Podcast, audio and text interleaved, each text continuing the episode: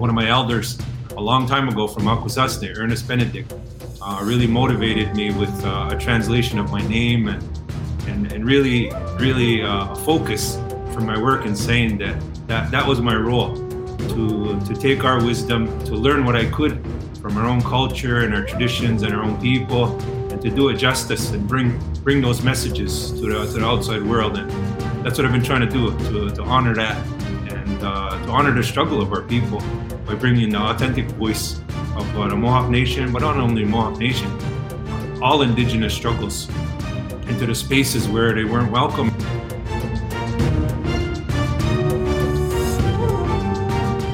Kwe, Ninda Louise Pam Palmater, and I'm the host of this show, The Warrior Life. I'm a lawyer, professor, author, and activist from Eel River Bar First Nation, and my motto is education for action.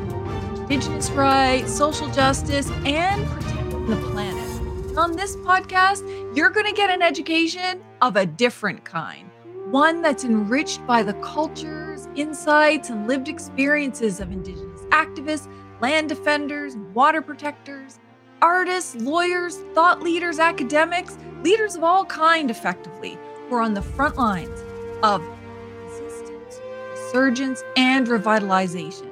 And today's podcast is all about the land, quite literally. So make sure you stay tuned. This is going to be a good one.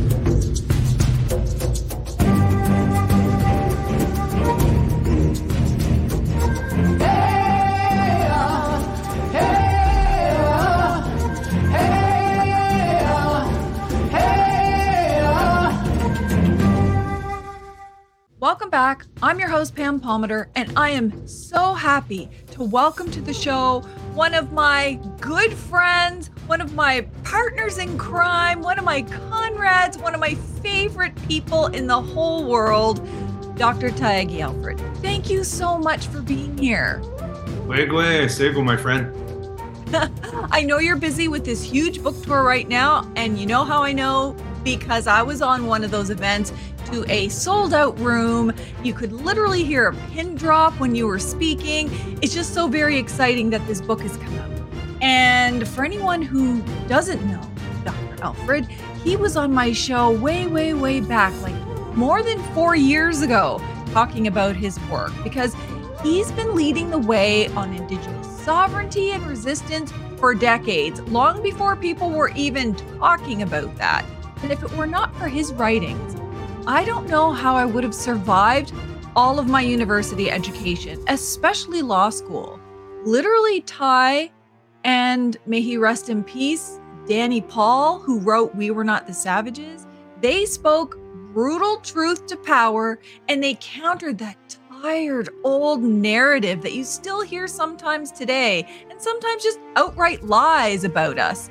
Dr. Alfred's an award winning thought leader with a degree in history from Concordia, but also a doctorate in political science from Cornell University. And he founded the University of Victoria's Indigenous Governance Program, which I attended several times in his warrior camp, and Concordia's Native Student Center. He is the author of four books, one of which we'll talk about today in depth, but we're going to talk a little bit about all of them. And before we get into all of his amazing work, Ty, maybe you'd like to introduce yourself a little bit and the nation that you come from. Sego, Skanago Aguego, Tayaige Yunjats, Gahnawage Nijuajeno, Kanyagahaga. Um, hello, everybody. Uh, my name is Taiaiake Alfred, and uh, I'm Kahnawake Mohawk. For those of you that don't know Kahnawake, uh, where it is, it's just outside Montreal. And uh, I was born and raised there and spent uh, my adult life moving around and uh, teaching in universities in Concordia at Concordia University, University of Victoria. Um, I'm now back working in my home community as of 2019. Uh, in the meantime, uh, I've committed myself to Indigenous struggles and translating the, the wisdom of our people into a language that uh, white people can uh, understand and appreciate, and coming at them with the challenge of our continuing existence. And one of my elders a long time ago from Akwesasne, Ernest Benedict, uh, really motivated me with uh, a translation of my name and and and really really uh, a focus for my work and saying that that that was my role to to take our wisdom, to learn what I could from our own culture and our traditions and our own people, and to do it justice and bring bring those messages to the to the outside world. And that's what I've been trying to do to to honor that and uh, to honor the struggle of our people by bringing the authentic voice of uh, the Mohawk Nation, but not only Mohawk Nation, all Indigenous struggles into the spaces where they weren't welcome and where it makes people uncomfortable. So that's that's what I've been proud to be doing for the last thirty something years. Uh, in the meantime, uh, yeah, I bounce back and forth, and uh, I just have to say I'm a proud father of uh, three sons from the Wet'suwet'en Nation, and uh, yeah, I'll leave it at that, and uh, look forward to the conversation we have.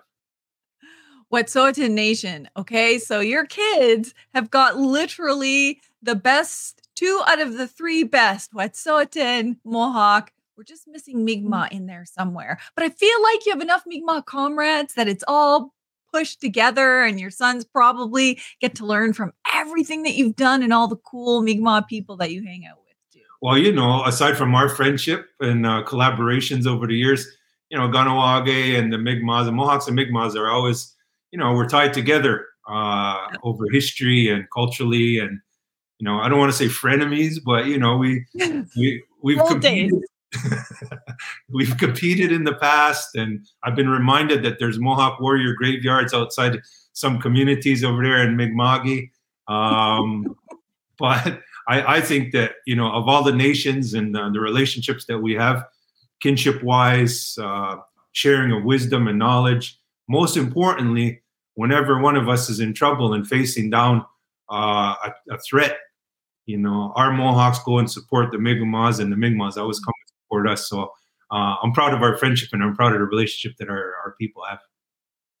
Me too. Just don't drive around Six Nations, for example, with a license plate that says Mi'kmaq. Just for anybody out there, just so you know, you're going to get tons of jokes and harassing. But I do love that about our nations because during what happened, you know, the siege in Oka, you had Mi'kmaq people from nations all over go there when we were having troubles in um, and even just recently. Um, you had Mohawks come over and also Wet'suwet'en. Like there's like movement back and forth now. Like we have a common enemy, so to speak. But before we get into the very exciting parts about your book, because I'm so excited to talk about your book. One of the things I love about this podcast is that everyone I talk to has something really cool, a really cool story or something really cool background. And you, you used to be a Marine. And I'm thinking, man, Mohawk Marine, that's amazing. Uh, what made you decide to go into the Marines? And do you think it's had any lasting impact on on your life? I've, I've thought about that question so much over the course of my life. And I think there's a number of answers to that question about why, and they're all true, even though they're different. So one is just, you know, when you're 17 years old, uh, there's the whole psychological dynamic of wanting to leave, wanting to do something, wanting to strike out on your own. Um, and, and I think that was a big part of it for me. There's also the impact of propaganda. Uh, G.I. Joe, uh, all the war propaganda that exists in movies and uh, comic books at the time and so forth, where it creates the idea, it's a romanticized idea of, uh, of being in the military. And then there's there's just the tradition, and I think this is probably the biggest one. There's just a tradition among our nations, and I know it's the same for yours, but it's especially strong in Kahnawake. Uh, to join the United States military and to, to seek to prove oneself as a warrior. Uh, at that time, it was mostly men. Uh, since then, it's become brothers and sisters who have gone and um, embraced that ideal and uh, struck out on that path. It's a it's kind of a combination of adventure and like seeking adventure and then challenging yourself at the same time. And so, I, I mean, I remember I was 17 years old. I wanted to get away from Kahnawake. I haven't grown grown up there and been there my whole life. And uh, going down to the recruiting office in Plattsburgh, New York, and uh, with my buddies and I originally went to the Na- the Navy recruiter because my cousins have been in the Navy. But then on the way out, the Marine recruiter and anybody who knows the Marine Corps knows they're they're they're quite aggressive, eh? And they're they're quite bold. And uh, he's like, "What the hell you want to join the Navy for? You know, what are you doing joining?" Come, kind of putting down the Navy. And uh, I was, he said in more helpful terms than that, but I won't say it on your, uh, on your podcast here to keep it PG. Uh, but uh, it, it struck me, and I was like, I gotta, I gotta see this guy is crazy. I don't want to hear what he's saying, you know. And uh, he got me, he got me hooked, and uh, it kind of tapped into something that I had been feeling, you know. I tell I tell people this, and I don't know whether it makes me crazy or or what, but I used to have dreams about shooting and being in war and, and and all those kind of situations like dreams like it was so real like lucid dreams and so for me it was like okay i got to go do this and uh, that's how it happened i did the test and you know i got a pretty pretty good score actually a really good score on the asvab as it's called like it's an intelligence test and whatever you whatever you qualify for in terms of jobs i said the guy when i went back he's like uh, you know you can do computers were just emerging at the time. You know, you computerization, you could do avionics, you could do whatever you want to do. You want to be an intelligence officer, I'm an intelligence specialist. And I was like, no, I want to be in the infantry. and he's like, the hell's wrong with you? He goes, that's what we, that's, that's where we put the guys who failed the test. no, I said, I joined in the Marines. I want to fire a machine gun. I want to blow stuff up and I want to be on the ground. I want to be like a, a, on the battlefield kind of uh, attitude, you know. And he's like, well, okay, is that what you want? I'm warning you. He goes, uh, it's not easy, but I'll sign you up. And anyway, that's what I did. And uh, for me, like the, the lasting impact, uh, it's still there every day. And anybody who's been in the military service, but especially Marine Corps, you know that it shapes you. Eh? You're you're at such a young age like I joined when I was 17. I went to boot camp the, as soon as I turned 18. I went to boot camp. Um, and I, I'd gone from being kind of like a slightly overweight, lazy kid to going through this training and coming back lean, lean and mean, you know, and uh, and it's really shaped my own physicality and my own sense of discipline, organization, all these kind of basic traits that you have, and um, I think it served me well. I mean, there's certain things about it that you have to process once you get out and you want to leave behind. You don't you don't always want to have a marine attitude towards, for example, parenting. I mean, I, I, I don't know how many I've heard it from all three of my sons uh, at various times. You know, like, Dad, you were the Marine. I'm not a Marine, so you know you have to figure that out. and uh, there's there's that, and then there's just you know the politicization that goes in. You know the, the kind of indoctrination, uh, this kind of militaristic, very kind of gung ho Americanism that I was fortunate and kind of after I got out, I got immersed in in the culture of our people and the history of our people and its movements that allowed me to think through that and leave it behind. And so it's the way I look at it, it's like keeping the good things I'm still highly structured, highly disciplined. I think highly effective in in pursuing a mission. Um, and then I think I've also over years managed to shed the uh, the things that weigh you down. You know, from being someone who continues on their journey in their life, and you're not held at that emotional level. Um, it's a challenge for anyone who's been in the military, but uh, it's do it's it's doable, and it's something that I think that experience of the Marine Corps to me made me who I am, and so I can't go back and and, mm-hmm. and rethink it. You know, out of my life, I I have to I have to just say that was that was part of my journey. Well, and and thank goodness that you came home and decided to put all of your indigenous thoughts and ideas and manifestos together because now literally we've got several decades of indigenous peoples coming up in universities and actually having access to content that tells us to be proud of who we mm. are that this is about decolonization it's about rejecting all of those things that you know colonizer tried to put in our heads and how do you identify those things and you know mm-hmm. really focus on our sovereignty. And so for me when i was going to you know going to school and then mm-hmm. going to law school and you know doing my grad work and everything i think the first one of your writings that ever impacted me was heeding the voices of our ancestors because at the time i was doing my doctorate it was on indigenous identity and i wanted to get like a broad scope of what are all the different nations thinking i was like where's all the books from all of our indigenous leaders? You know, there was some out there, and thank goodness Danny Paul had his We Were Not the Savages because oh my gosh otherwise we would just think that we're horrible people if if we didn't know the opposite was true but heeding the voices was really about pride in our identity being honest about the conflicts there are it's about our rise. What inspired you to write this book? Revenge. uh, I, I wrote this book as my dissertation, and uh, it, it, it was written in the midst of my own journey to learn more about the true history of our relations here, the true history of the land, more about our culture, about how we're how we came to be in this situation that we're in and the systems and the ideas that they use to keep us down and to get all our land. You know, I, I had come to these questions myself in my own life. And then I had the opportunity after doing my bachelor's degree in history, which did not focus on indigenous issues, by the way, uh, which focused on something completely different.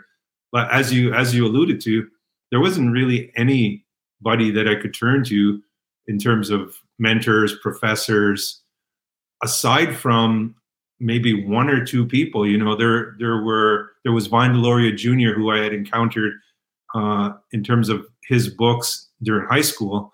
But other than that, it wasn't where you could go to university and learn and be influenced. And so you had to kind of think through these things yourself and be lucky enough to kind of encounter an author or be assigned a book or find a book in the library. There was no internet at the time.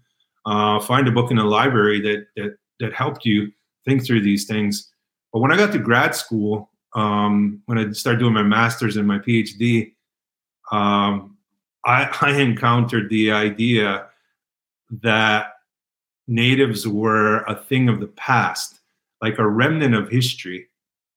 I actually gave a talk at Cambridge University in England, and uh, one of my friends told me afterwards the person didn't have the guts to come up to me and say it to my face but it was a senior professor at Cambridge, which is like the best university in the world, uh, at the reception afterwards, and he told me that this guy said that, oh, I can't do the British accent properly. I'm not going to. He just like brilliant talk, brilliant talk, but uh, it's a shame that those people are the remnants of history. You know, the remnants of history, and this was much later than than than when I did my dissertation, but it's still pointed to the challenge. So when I say revenge, I mean, here I was, I was the first Native person to go to Cornell's government school in political science. I think I, am the first person to get a PhD in political science who's Native American. And so to go into that field and to encounter all these theories, these ideas, and not only in political science, but in anthropology and history and so forth, mm-hmm. where the dominance of the white man was so hegemonic that it was almost impossible to bring any kind of truth or authenticity about us into that whole discourse. Um, at best, what you could what you could argue for was them tolerating or accommodating you, um, and you finding a place in their system and taking on a small role in the ideas and the, the structures that they had created so for me, of course, being from Kahnawake and being a Mohawk, that's not good enough. and so I wanted to challenge and, and take on the whole structure. I wanted to, to dissect it and I wanted to take it apart and I wanted to show that actually the history of how the Indian Act and our communities came to be the way they were wasn't this kind of natural progression of civilization, which is utter bullshit, but it was a whole litany of crimes and, li- and lies and frauds and abuses that white people did to us that allowed them to take on this false mantle of superiority. And so for me, the first step in that was kind of dissecting the structure and the system and showing them in detail what happened and what didn't happen. So that's that that's how this this book came about. It was kind of like this vengeance motive, which kind of carried on and still carries on through my my whole career. It was the first step in saying, okay, let me pull back the let me pull back the screen on this here. Eh, it, it, it's not Europeans are smarter. It's not Europeans have better ideas. It's Europeans are more devious. Um, as as we were reminded by uh, Beatrice Medicine at the Royal Commission on Aboriginal People, their ancestors were dirtier, and so they came here with diseases that caused us to fall down, and then they took advantage of that.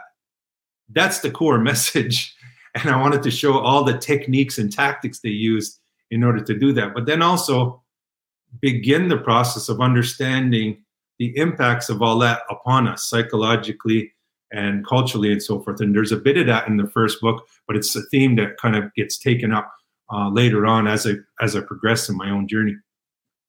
Well, I'm so thankful for that book because your revenge was my resistance. It was the thing I could hold on to when I was doing my doctorate on native identity because you know how universities are they want you to read all these theorists liberal theorists and like all these people who aren't you know aren't native and from all different backgrounds and i just felt so bogged down with this i don't know this just doesn't speak to me and thank goodness for your book because it was like one of those things where okay i have this i can get through with the rest of my doctorate um, you know, you're just kind of struggling and thank goodness that, that was there. And it didn't take long. When you think about it, it's like almost three decades ago, that book, which makes us what, like 35 mm. Ty? I'm thinking, you know, we're we're just not that old for a book of yours to have been out for 30 years. But now just like I mean, yeah. literally, you know, people say this all the time, but I can literally sit here and it's like it was yesterday when I took the photocopies and put them in an envelope and just wrote on it, you know, Oxford University Press and put it in the mail. That's how things were done back then. It's it's so different today, but just taking a chance, like here, here you go. Do you want to publish this? And uh, yeah, it, it does not seem like that long ago, but it is. It is a massive shift. There has been, sorry, a massive shift in the in the presence yeah. of indigenous people and and it's kind of shifted what people what people's motivation are in doing these kind of things what their motivations are. Like like i said for me there was vengeance and and and it was driven by that. But also i had to walk the line of credibility you know? And i can remember so many times thinking okay this is kind of a hard message and i want to make it an even harder message for them. But it's so easy for them to dismiss because they're racist, but also they'll pick any kind of excuse to, to dismiss this. And so I can't give them that excuse. So I have an Ivy League PhD. It's Oxford University Press. I got reviewed in the Globe and Mail. Uh, Amer- the Canadian and American Political Science Association gave it thumbs up reviews. You know, so any of these jablonis over here who have their degrees from some some rinky-dink university, but happen to be an older white male, mm. and usually stand on that, they can't come at me. They, they really can't come at me because even on their own terms, I beat them at their own game. And so you have to listen to what I have to say. You don't have to take it to heart, of course. You don't have to um, pay attention to it, but you can't dismiss it and you can't keep it out of your out of your discourse so i was always i was always very conscious of that and i was playing on well it's not playing really. It's like taking advantage of yeah. the, uh, the the credibility that comes i've done the same thing and it's like we have two worlds. We have to be credible and respectful and honor our ancestors to our own nations and communities which is a big job whenever we do something. But in that other world, that academic world, you get all of the the papers and the letters behind your name and you get all the stuff that matters to them and then you can deliver those those messages which is like and then I mean, four years later, boom, out comes peace, power, and righteousness. And I'm like, what? Already he has an Indigenous manifesto. And for years, that was required reading in my classes um, because it was just so, so powerful. Again, another really powerful book, different, different from the first one. So, what inspired you to write this one? This, the second one was was really motivated by i would say if, if, i had to go back and think of the of the different emotions and the the, the kind of um, the psychology that, that i brought to it it was frustration really because i had gone through the experience of working in you know the band council system these kind of imposed colonial systems operating within our communities. And I kind of stepped out of that and tried to learn as much as I could and get involved in, in indigenous traditional systems, both in the Haudenosaunee context and also in British Columbia, and, and where I was living and working at the time, and you know because of my involvement family wise, and the dominant emotion there is frustration because I saw that where I thought that the solution was bringing back our traditional systems. The solution to colonialism was not just bringing back the, the, the systems, but really working through the, psycho- the psychological impacts of that multi generational trauma of colonialism. So, in fact, to put it bluntly, we had a lot of colonized people working within traditional systems, undermining the power and the ability of the traditional systems to liberate us from colonization. And I think that's what that book really reflects. And I didn't want to, and I wasn't capable at the time of really diagnosing the whole of our population, but I did have a hell of a lot of experience working with leaders from the community level to the provincial level, federal level, even international level at that time. Um, and I, I felt confident in being able to level some critique and some criticisms at the structure of indigenous leadership in our country, but also even uh, using individual paths and the actions and words of individual leaders to illustrate the points that I was bringing forward. And I felt that it was time to do that. Like, people, let's back up to the to the 90s. There, we're still pushing as a collectivity against colonization and people were very reluctant to criticize our own. Very reluctant. You were almost seen to be undermining the cause, um, to be criticizing leaders, or to be bringing anything out. It's quite the opposite now. But you know, at the time, to level criticism at a leader or your own, that was that was risky, and uh, it was it was not something that people did. And so I think that this book took a chance on that uh, to open up that space for critique and self-critique by by turning the, the lens on ourselves. So up until that point, diagnosing you know the evils of colonization and pointing to, like I said, how we were defrauded and our land was stolen and lied to and so forth, and the evils of the structure, but not much looking in the mirror. And I think that this book um, tried to get people to look at our own leaders and our own structures um, for what needed to be addressed and what needed to be fixed.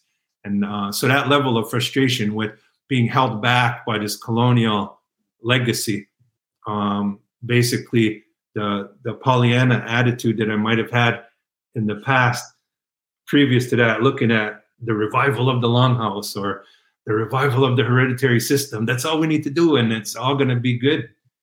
And finding out that even when you do that, nah, you know we're we're still burdened by by mm-hmm. by colonization and so uh, the positivity in the book is saying still that our systems and our philosophy and our ceremonies and our um, our culture basically that is the answer and it is good and it is strong and we just need to invest and and really live that out in order to be Onkwehonwe, uh, a true human being or a native person and we really need to make that our politics and get away mm-hmm. from the compromised, uh, trying to get along, uh, moderate fitting in that uh, decolonization had had really put forward as a pathway up until that point. So uh, that's what peace power was. It was using the condolence ceremony from the Haudenosaunee to diagnose the ills of Native leadership. If I had to put it in one one sentence.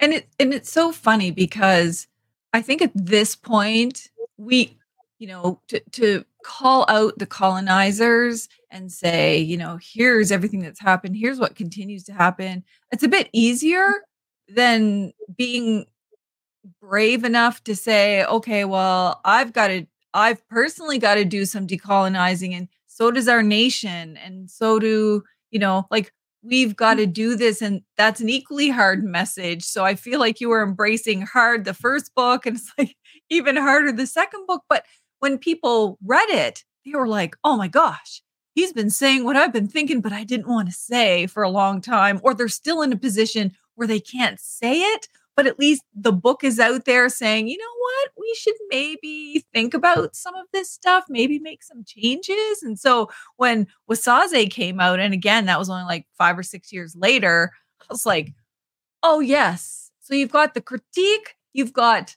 you know the in looking inside and now you've got the voices of warriors which is kind of like you're you're ramping up you're you know diagnosing all these problems and it's like but here's here's the voices of the warriors who are going to inspire you to action. What inspired this book? Because to me my favorite thing about it is hearing like literally the voices and the thoughts and the minds of the warriors themselves. You know how some people might like cite a reference oh page 6 of some book and you're like well what were they about?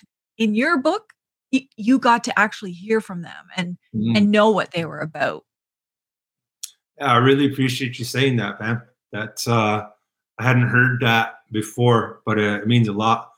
And uh, yeah, thank you. You know, the uh, I think that what makes that book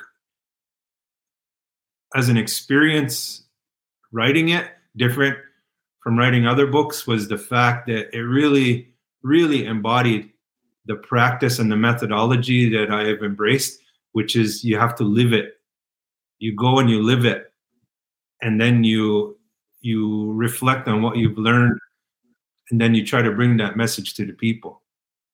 And so all of those people that are profiled in the book uh, i know them. I had relationships with them. I learned from them. Uh, engaged with them. We sat down and we had conversations and really opened up uh, about these issues. And i think that that's what makes that book different as you're saying. Uh, that it's not it's not a researched uh, book so much as it is a lived experience related, and then added to or supplemented with research. So the core of it are these relationships, and me trying to convey as a Onkwehonwe the power and the vision, and and really give respect to the struggle of these individuals as the core of what resistance is. So I didn't research resistance and then try to make these people fit into this theory. I talked to these people. I actually went to where they lived and and experienced it and and and, and gained my own knowledge from that. And then I used that, and then I brought in books and theories from other parts of the world and writers that elaborated on their ideas and that were consistent with their ideas. And so that book, I think, reflects what your what your remarks are, and, and that the core of it is this really authentic vision. And it's not necessarily mine. Um, I was responsible in that book for translating the wisdom and conveying the experience. These people trusted me to do that. And that's what I sought to do with this book here and and the the motivation in that was actually the conversations that I had uh, coming out of uh, Peace, Power, Righteousness. You know that book is um, it's impacted a lot of people. Like uh, you know when you're writing them, you never know how it's going to be received, but it's sold over ten thousand copies over its lifetime. Um, it's used all over, and every time I I talk to people about it, they say exactly what you said. They're like, this this could this book could be about my community uh, it's the same thing I'm thinking. and we have this conversation, which is all great. But then there's always the point at that before I wrote Wasáse, there's always the the point where they said, "Well, what do we what do we do about it?" you know, so you pointed to a problem, and you've kind of said in an idealistic way, like this is what should be. Well, how do we do it? Mm. Why don't Why don't you tell us how? And that tell us how. I didn't really feel, you know, even though I grew up in Kahnawake and I worked in politics and stuff, uh, I didn't have the the weight of experience to be able to tell anybody confidently, well, this is how you do it. I need to go and learn. And so, even though I was uh, I was in the middle age at the time and uh, starting to be in middle age, and uh, I was a full professor, and I had been a negotiator and land claims and all this stuff. I still felt I, I had to go and talk to the real people mm-hmm. who were really laying it on the line in, in various ways, you know, and had dedicated their life to these struggles. And that's what I did. And then I attempted to bring that forward. And uh, I think that I think that it's still a book that challenges, um, even though it was written quite a long time ago now. Um, it still challenges people because our politics and uh, a lot of the ways that our communities have changed haven't been consistent with this message of resistance. A lot of the ways our communities have changed and our movement has evolved is consistent with the idea of of moderating it, of of reconciling, of of trying to come to some sort of cooperative stasis with the state. And that's not what this book Wasáse says. That's not what our warriors were saying. It was all about challenge. It was all about structural change. It was all about a, a radical critique. And so there are some people doing that in the in in our on our political landscape today. But for the most part, that that that message of strong resistance um, is there, but it's not being heeded.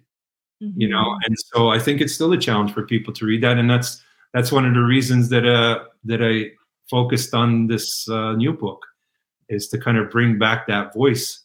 You know, uh, Wasáse was written um, 20 years ago, you know, and uh, I think it's still there. The, the message is still powerful, but people need a reminder. And so for me, that's what came out of Wasáse was two things. One, why haven't people embraced or why aren't people acting on that strong radical message of that's authentic from our culture and our people and two what have we learned in the interim about what it is to decolonize? You know and that's maybe the answer to the first question about you know how deeply colonized we are how the white how the white society manipulates our own colonization individually and collectively to keep us at a moderate position. And so the, the the new book really I think gets into these themes because these are themes that I've explored since the publication of Wasáse, not through writing but through speaking and through through experience working in communities and just life experience. And so it's it's all a it's all a continuation. I think yeah. I used to say uh, it was neatly like a trilogy, heeding the voice of our ancestors, peace for our righteousness, and Wasáse. But now I blew that, so there's four now. So I don't know. I don't know what the word is for four, um, but you know, a, a, set piece of four, we'll have to figure that out. But yeah. Well, I love, I love that how Wasáse really focused on the voices of our warriors because you started out with, you know, heed the voices of our ancestors, and then the critique that came, and then Wasáse is the voices of the warriors in the here and now. And what I love about your new book, of course, is that it's your voice and your journey throughout this whole time in all different contexts, talking about all different things, but a common theme.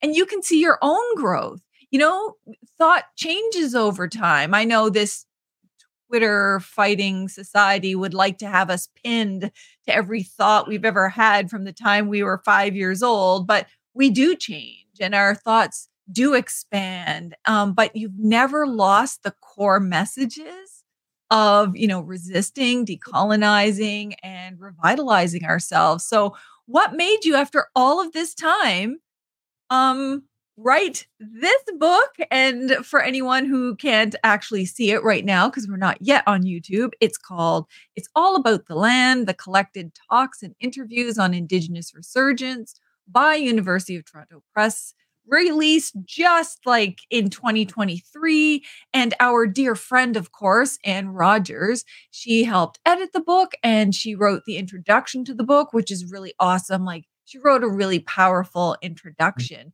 But one of the things I really love about this book is you know how some people might have like one or two comments on the back of a book?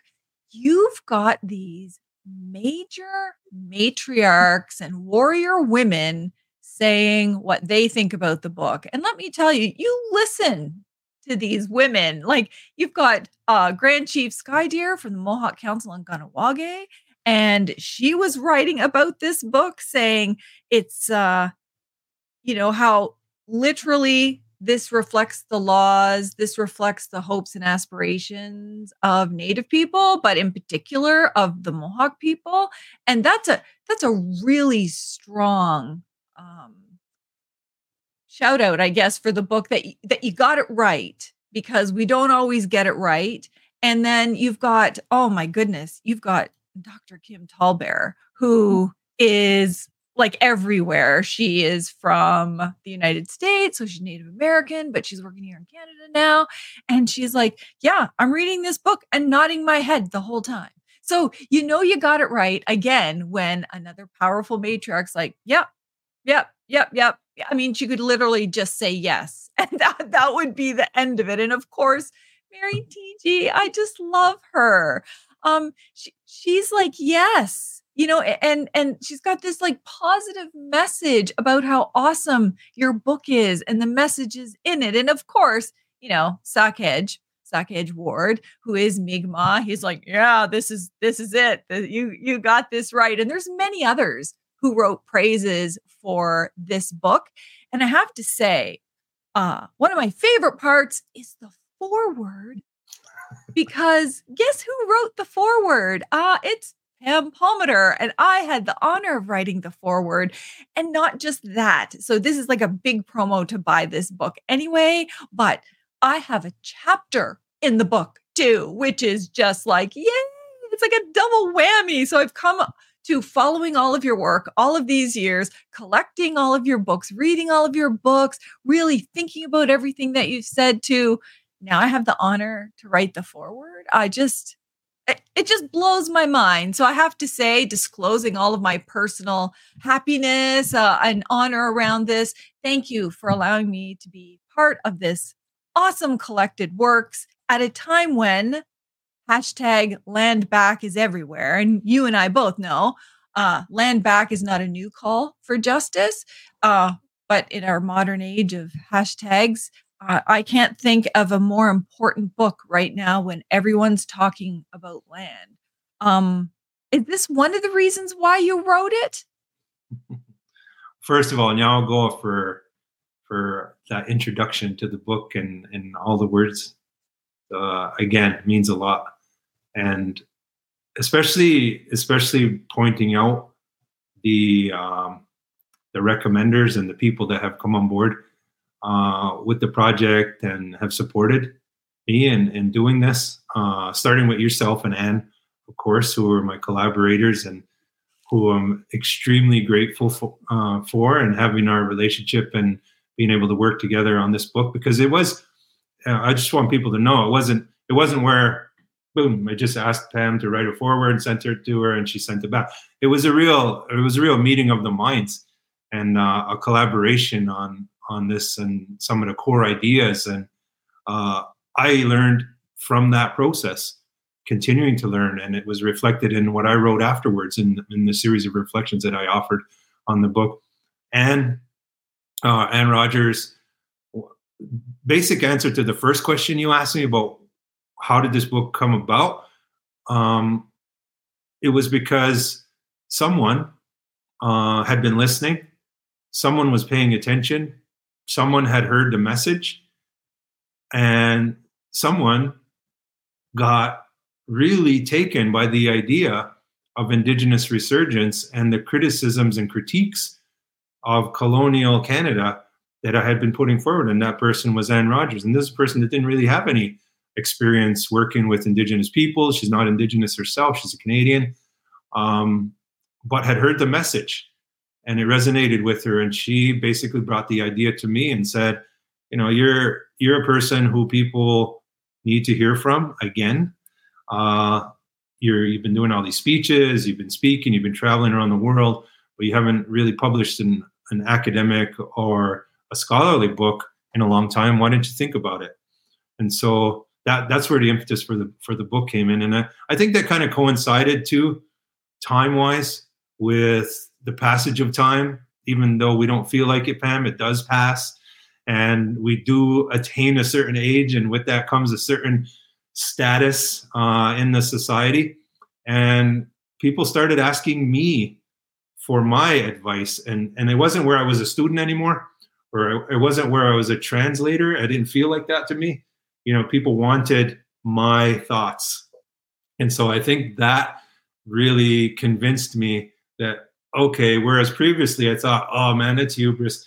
That's so arrogant. I, I don't want to be write a memoir or I don't want to write a book that focuses on me you know there's all these great elders and teachers and leaders that we have to learn from and i still believe there are of all ages young people and old but now people were coming to me and asking me those questions and uh, and looking to me and so i said okay and uh, and anne and i put our minds together as to what would be the best form what would be the west the best way to kind of revive that whole um that whole spirit of resistance and true indigenous resurgence in not an academic way, but in the culture, in the discourse in Canada. And so we decided right off the bat that uh, it wasn't going to be an academic scholarly book per se. It was going to be a book that was informed by ideas. It was going to be an intelligent book for people who were thoughtful, but it was going to be written in a way that engaged people at the level of, of an educated person who cares about these issues and and so we wrote it that way and the best the best material that we found were were the speeches and the interviews and the engagements and the podcasts from four years ago uh, that I had done, which were basically conversations where I got to uh, to lay out uh, thinking uh, on certain questions, and and that's what forms the core of the book. And you know, when I started circulating it, when the press starts circulating it to different people, you never know how people are going to respond, and I don't I don't know what people think of me. Like I don't know, maybe my level of confidence, maybe give the mis misperception, create the misperception that I, I'm arrogant or anything like that. But I don't think I am. I'm always very very wary of uh, of people's reactions, and I'm always craving people's um, I'd say approval. People I respect, and the people that you listed are the people that I respect you know and i've learned over the years that there's all kinds of voices out there uh, at the cafe on the internet in academia you don't have to pay attention to all of them because they're not all worthy of, of, of the critique that they're offering. But some of them are. And if if you listen to those voices you can learn a lot about yourself and you become a better scholar you become a better person you become a better thinker you become a better leader. And the people that you listed there are among the people that I have listened to and whose voices I respect. And to hear them react to the material that we presented in the way that they did, that was uplifting. And that was all that was all the the award that I needed. I don't know if the book's gonna win anything or get I think it was on one list only of uh, 100, you know, the best books of 2023, yeah. the Hill Times, which is which is great. It means a lot because those are thinkers. But I've learned over the years that the reward for me uh, is in the respect I get from people like that and yourself. Um, it's a hard message. It's a critique of Canada. It's a critique of whiteness. It's not the kind of thing people like to hear. It's not the kind of thing people are comfortable hearing. And so, you know, to get on Canada Reads and all that, probably not in the cards for me. but for Kim TallBear, for Mary Teegee, for yourself, for for for Gus, to say that this speaks to them and that they that it, that it's something that they approve of and that they support. That's it for me. I'm good to go. And uh, and I really appreciate that.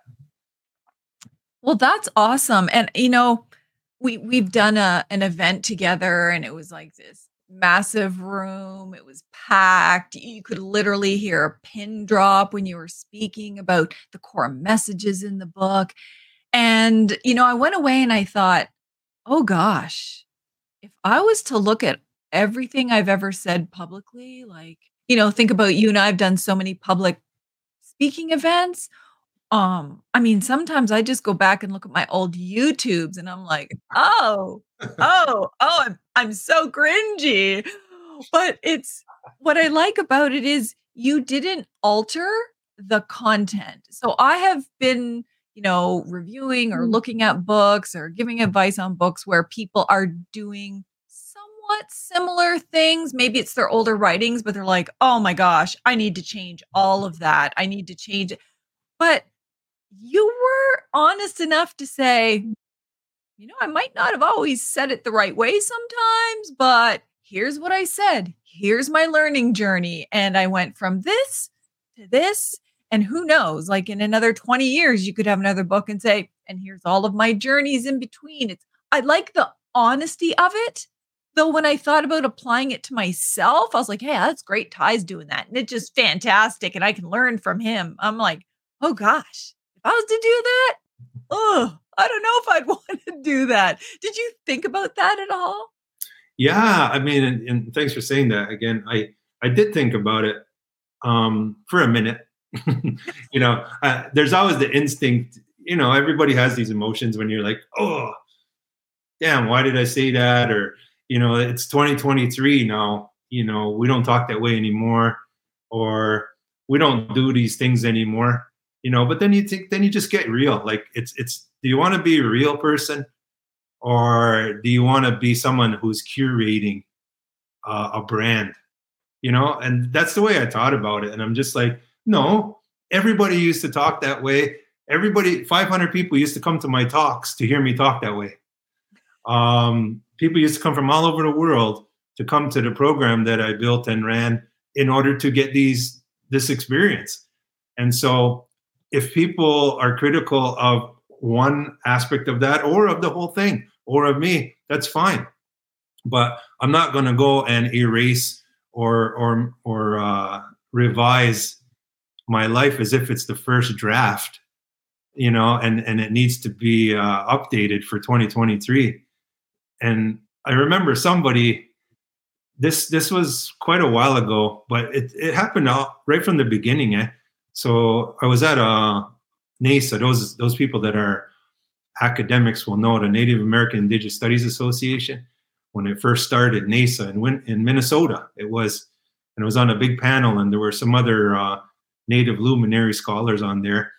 Uh, and then this one guy, a white guy, of course, uh, sitting in the audience, trying to catch me on something you know, and he, he had uh, he had heeding the voices of our ancestors open to a certain page, and he had highlighted a line, and then he's he read out the line and goes, "That's not entirely consistent with uh, what you just said," or "I found some discrepancy between heeding the voice of our ancestors and your book, Peace, Power, Urges." Blah blah blah. He's going on and on. Eh? And then uh, I think I even interrupted him because that's the way I was back then, and I was just like, "Hey, hey, hey!" I said, "I got a question for you." Can you tell me what you ate for breakfast and uh, the comment that you made to your wife uh, on November 1st, 1991? And he's looking at me and I'm like, no, you can't, right? I'm like, so do you want to own everything you've ever said? And can you recollect and defend everything you've ever said and stood by and stand by that today? No, because some things you write, some things you say, some things you do. Um, you either forget about it or it's inconsequential, or yeah, it's inconsistent with things that you say and do now and positions you hold now. That's called being a human. That's called evolving. That's called learning. So if you're going to try to hold me to something I wrote, which was that date I mentioned, okay, fine, you got me. Oh, one sentence in one book I wrote is inconsistent with one sentence I wrote in another one. So you win. What's what do you want? Like, what's your point here? And I think that, you know, I was a bit flippant and I was kind of coming at the guy as an individual. Of course, I was trying to, you know, counter his arrogance with my own. Um, but it that's the attitude I take. It's like these should, if you're on if you're an honest person and if you're real, that's natural is that you're going to have said and done things that are not the kind of things that you would say and do today. Simple. And anybody who says otherwise is fake. anyone anyone who imagines that they've been entirely consistent their whole life with the way that they think and they believe now and have never said or done anything that's inconsistent or insulting or has put someone off or something like that I, I don't I don't even want to talk to those people because they're not real they're they're not real people and so I'd rather talk with the people who have lived who have fallen down, who have gotten up, who have made mistakes, who have pissed people off, who have reconciled, and then now have learned from it and are stronger. Those are my kind of people. Uh, the other people who posture from high horses, nah, they can have the internet. Yeah, well, I mean, they're they're definitely not my people because I I actually look to I think of all of the things that have happened in my life. There, you know, lots of good, but also lots of bad. You know, trauma in my life, pain in my life.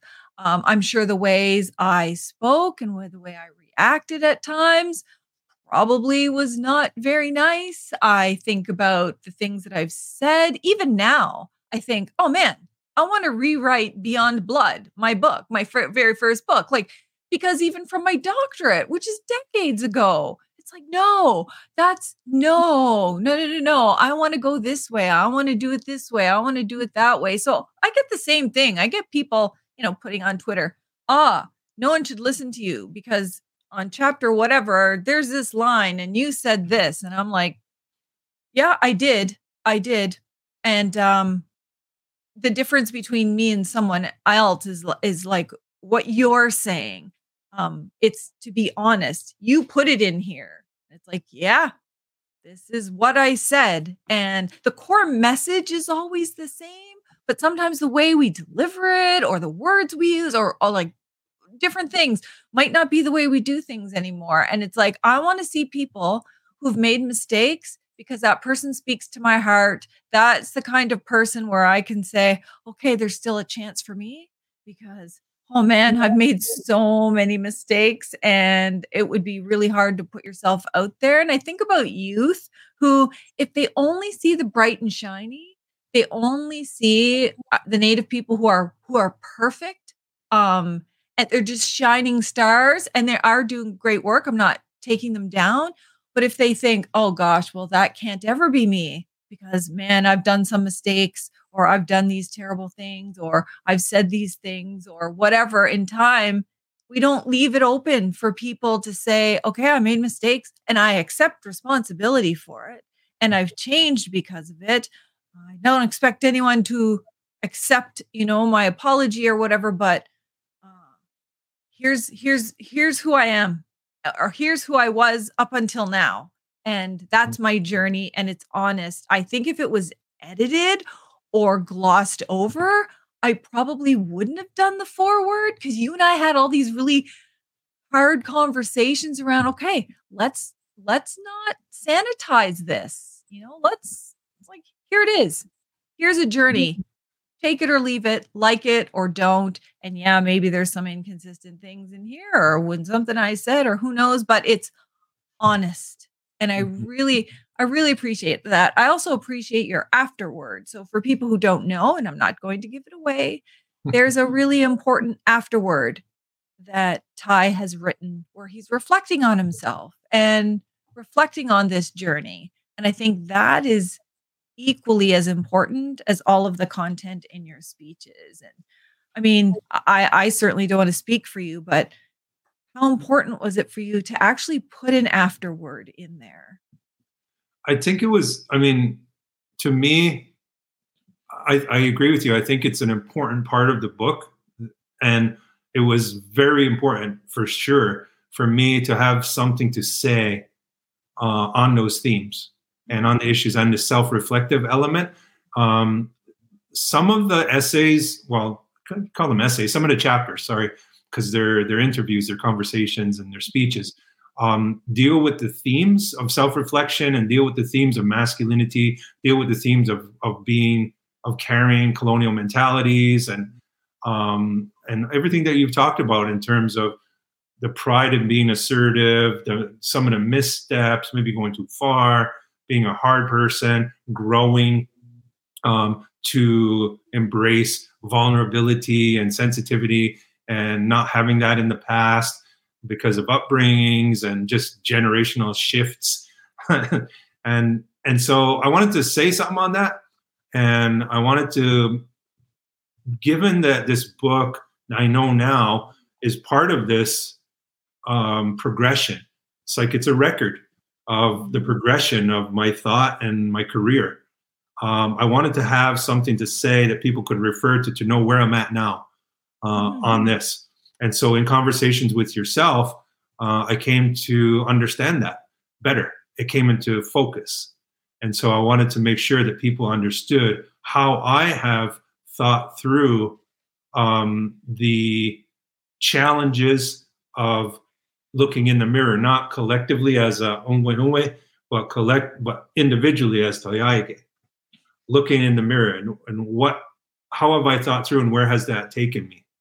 And so for me, that's what I wanted to do uh, in the afterward. But and then also again, as we're doing here, to show respect to the people that have been influential in uh, in helping me do that.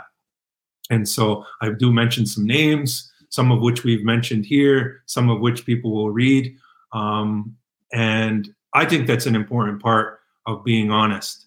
You know, I think that people who, not to be too negative here, but like people who posture and people who create this image, whether it's online or through their art practice or academics or whatever, of of being on that high horse, as I said, it's a way of it's a way of gatekeeping and keeping younger people out and keeping younger people down because everybody's human.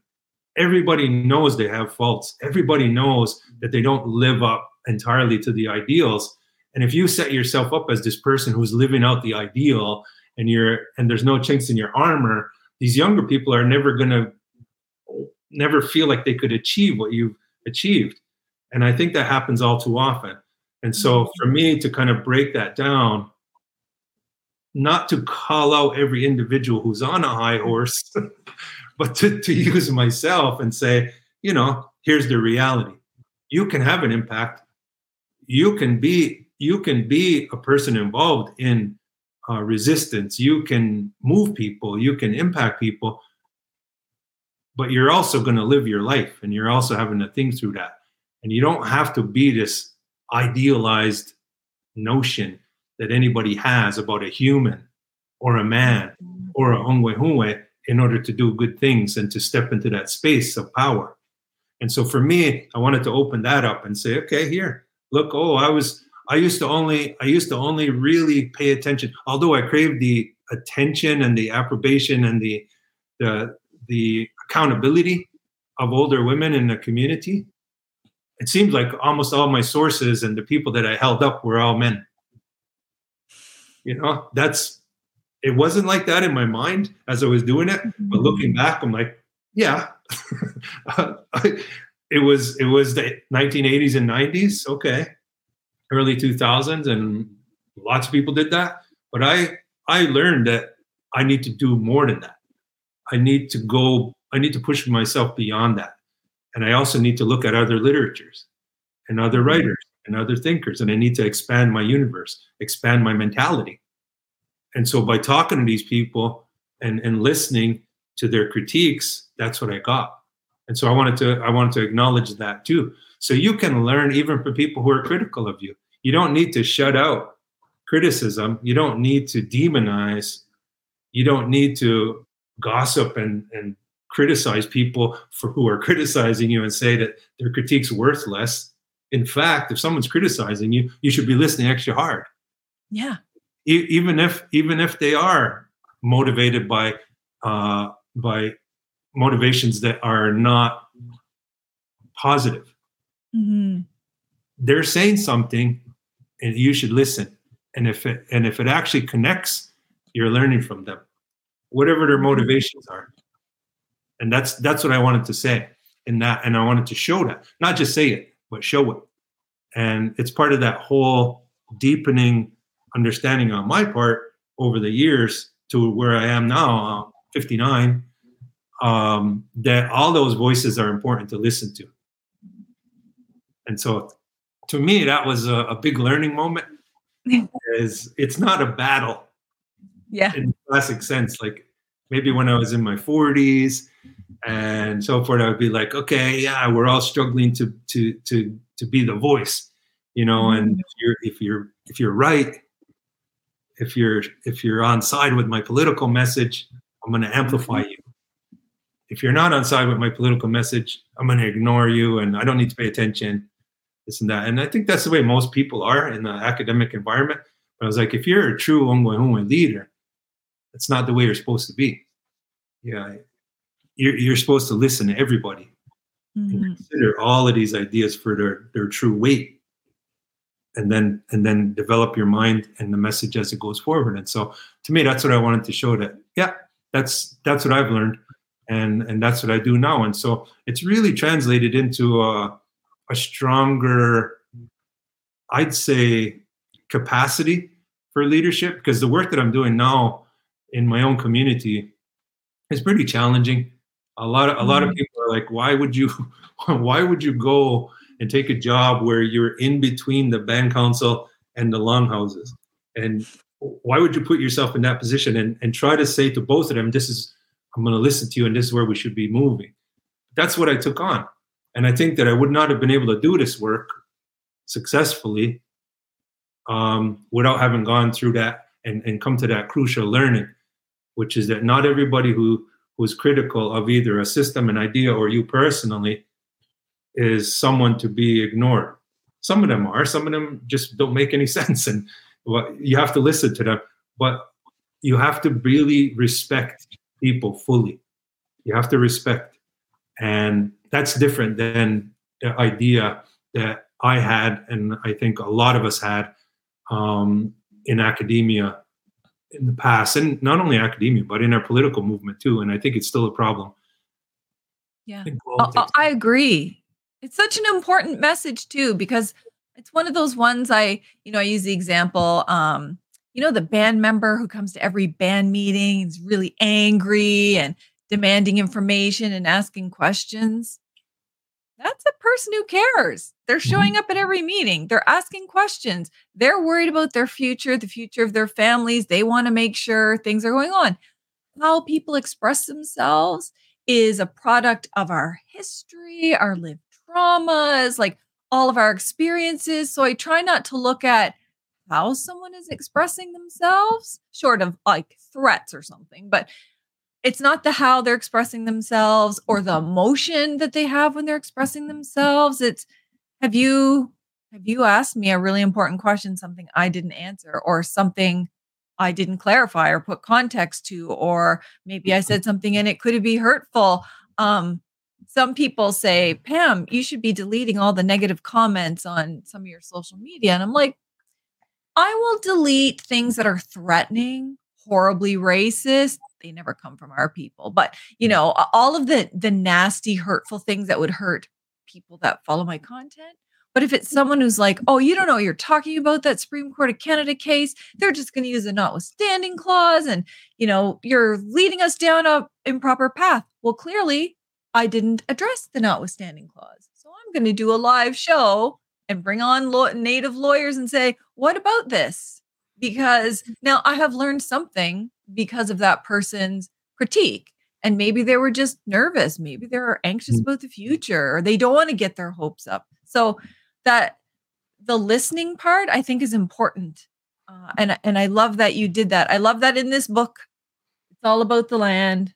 Ultimately, the the messages there's like personal development personal growth self-critique critique of you know the colonizers but ultimately it all comes down to the land and our sovereignty and our ancestors and what it means to be Mi'kmaq or Haudenosaunee or Wet'suwet'en.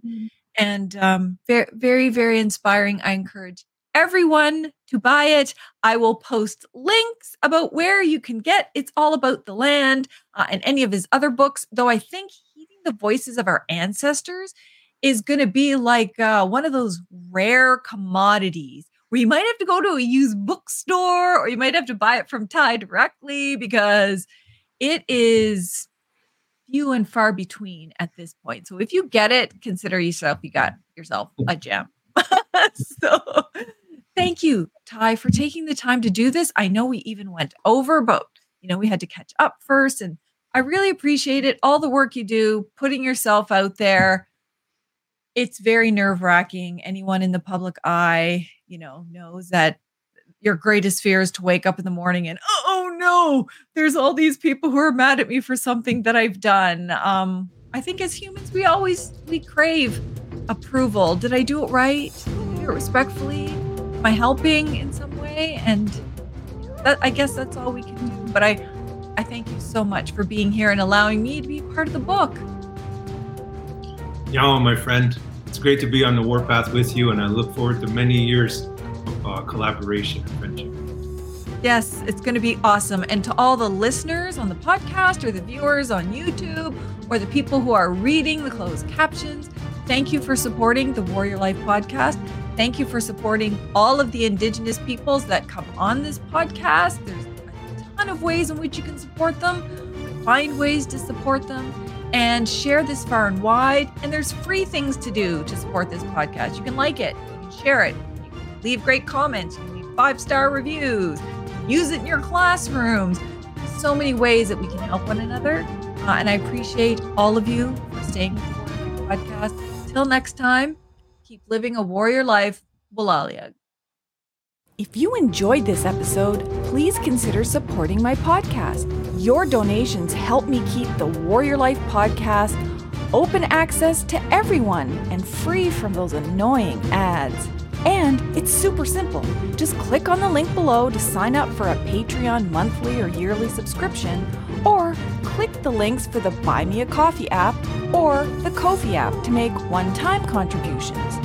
And if you belong to an awesome community group, business, or organization that's committed to Indigenous reconciliation, consider sponsoring an episode or two, or as many as you like. Thank you for helping me lift the voices of Indigenous warriors doing phenomenal things to help make our world a better place.